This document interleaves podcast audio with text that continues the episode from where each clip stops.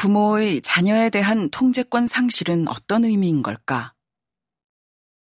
움베르토 에코, 노엄 촘스키와 함께 세계 백 대 지성의 이름을 올리는 철학자이자 시카고대 석좌 교수 마사 누스바움은 나이듦과 노년에 대한 사색을 담은 책, 지혜롭게 나이 든다는 것에서 통제권에 대한 이야기를 한다.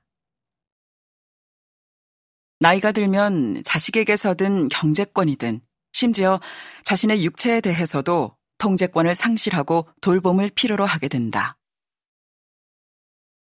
외적으로 보이는 노화의 증거보다 더욱 괴로운 건 점차 의존적이고 취약한 인간이 되어감을 인정하는 것이다. 특히나 과거 남성 중심 사회에서 모든 통제권을 쥐고 있던 남성들은 노년의 이런 심리 변화를 받아들이기가 더욱 쉽지 않다. 아내와 아이들은 이제 예전과 같지 않게 목소리를 높인다. 오히려 그들의 도움이 필요한 것은 바로 자신이다.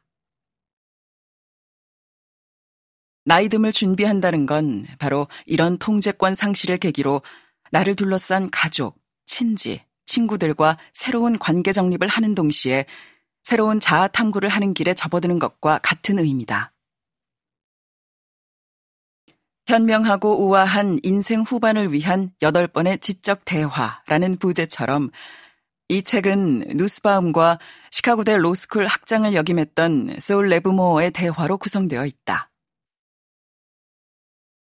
노년에 대한 고찰은 일찍이 기원전으로 거슬러 올라가니 기원전 백육 년 로마의 철학자이자 정치가, 웅변가였던 키케로가 쓴 노년에 관하여가 바로 그 책이다. 지혜롭게 나이 든다는 것 역시 키케로의 글에서 시작된다. 이 책이 내게 특히 흥미로웠던 것은 셰익스피어 희곡 리어왕, 유진 온일의 희곡 밤으로의 긴 여로 등 희곡에서 찾은 노년에 대한 지혜를 이야기한다는 점이다. 특히나 사장 리어왕에서 무엇을 배울 것인가는 별도로 리어왕에 특별히 할애하여 누스바움의 해안으로 통제권을 상실한 리어왕의 노년을 새롭게 해석한다.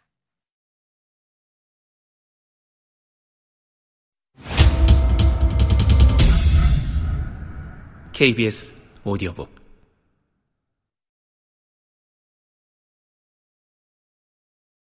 내 딸들아, 영토의 소유와 통치와 국사들을 벗으려고 하는데 너희 중 누가 나를 가장 사랑한다고 말하겠는가? 엄마가 좋아, 아빠가 좋아? 어린 시절 이 질문을 들을 때마다 느꼈던 당혹감을 지금도 기억한다. 마치 발가 벗겨진 듯한 기분. 모두 내 입술만 쳐다보는 그 순간 나는 그냥 아무 말도 하지 않는 걸 택했다. 어떤 말을 하든 아이의 깜찍함 정도로 웃어 넘길 일이라는 걸 잘 알고 있었지만 난 꽤나 심각했다. 사실 엄마 아빠 중 더 좋아하는 사람이 있었으니까. 매번 바뀌기는 했어도 난 분명 둘 중 한 명만을 떠올렸고 어린 마음에도 엄마 아빠의 사랑을 비교할 수 있는 거야? 라는 죄책감까지 생겼다. 어른이 되고 나서 부모도 자식에 대한 사랑 앞에서 갈등한다는 걸 알고는 배신감 같은 기분에 휩싸인 건 당연한 일이었다. 부모의 자식 사랑은 무조건적이고 무한되어야 하지 않나. 부모는 아이가 움직이는 사랑의 저울추 앞에서 그저 전전긍긍할 뿐 반대로 자식에 대한 사랑의 저울추를 기울이고 있었는지는 미처 몰랐기 때문이다. 둘째를 낳고 산후조리원에서 몸조리를 하던 친구에게 이렇게 물었다. 첫째랑 둘째 중에 누가 더 예뻐? 젖을 물고 있는 갓난아이가 들을까 친구는 내 귀에 대고 속삭였다. 사실은 말이야. 그런데 리어왕은 딸들과 충복 앞에서 이렇게 공표한다. 너희 중 누가 나를 가장 사랑한다고 말하겠는가? 그게 갈등은 이렇게 일막 일장에서 바로 시작된다. 이 대사에 앞으로 리어왕이 맞을 모든 생의 비극과 후회와 한탄이 담겨 있다. 셰익스피어는 리어 왕과 세 딸의 관계에 대한 어떤 실마리도 없이 문제를 던진다. 지금 단지 알 수 있는 건 사랑한다는 말 한마디로 왕국을 분배하겠다는 리어 왕의 신중하지 못한 성격, 자신의 뜻대로 딸들에게 사랑과 보살핌을 얻으리라는 오만함이다. 그리고 앞으로 지켜보게 되는 건 저 성급한 유언과도 같은 말이 초래한 비극의 과정이다. 리어 왕을 처음 읽었던 고등학생 때부터 불과 얼마 전까지 자식에게 나를 얼마나 사랑하는지 내기를 붙여 왕국을 쪼개는 그의 경솔함과 무분별함을 비난했다. 비극적인 결말은 자신이 초래한 일이라고 생각했다. 하지만 부모라고 자식의 사랑을 저울질하지 말라는 법이 어디 있나. 천육백팔 년 셰익스피어의 리어 왕이 세상에 나온 이후로 지금까지 수많은 연출가들과 감독들 그리고 배우들은 그 시대에 맞는 새로운 해석을 더하며 리어 왕을 불러냈다. 이미 잘 알고 있듯이 리어 왕은 세 딸에게 자신을 얼마나 사랑하는지 말로 표현하라 말하는 어리석은 대사의 주인공이다. 그 결과는 너무나도 비극적이다. 리어 왕도 그의 세 딸도 모두 죽음을 맞이한다. 사백 년이 넘는 지금까지 천편일률적으로 리어 왕을 관통하는 코드는 팔십 세가 넘은 노년의 왕이 맞는 육체적 쇠퇴와 그로 인한 광기가 초래하는 인생의 불행한 결말이다. 그 광기는 아주 쉽게 치매로 연결된다. 그동안 무대에 올려진 수많은 공연에서 배우들이 리어 왕을 치매 환자로 연기한 것도 그 때문일 것이다.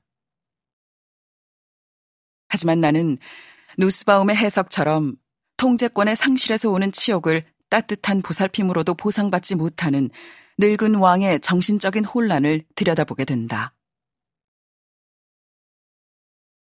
한때 그는 한 국가를 통치하던 오만한 왕이었고 세 딸과 사위에게 받을 존경과 사랑은 그저 당연하다 여겼다. 그러니 이 모든 것을 잃은 순간 어느 누구라도 정신을 잃고 광야를 헤매지 않을까. 리어 왕의 불행은 바로 육체의 노화와 함께 찾아오는 정신적인 상실을 미처 준비하지 못한 데서 온 것이 아닐까.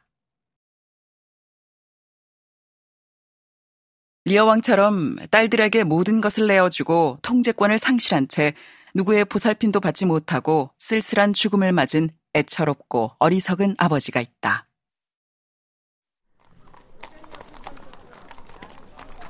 천팔백삼십오 년에 출간된 프랑스 작가 오노레 드 발자크 소설의 주인공 고리오 영감이다.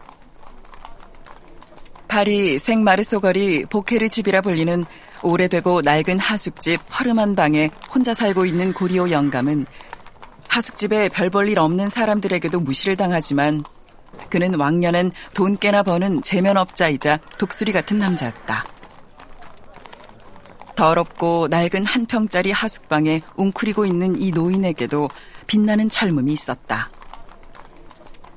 그에게는 두 딸이 있다.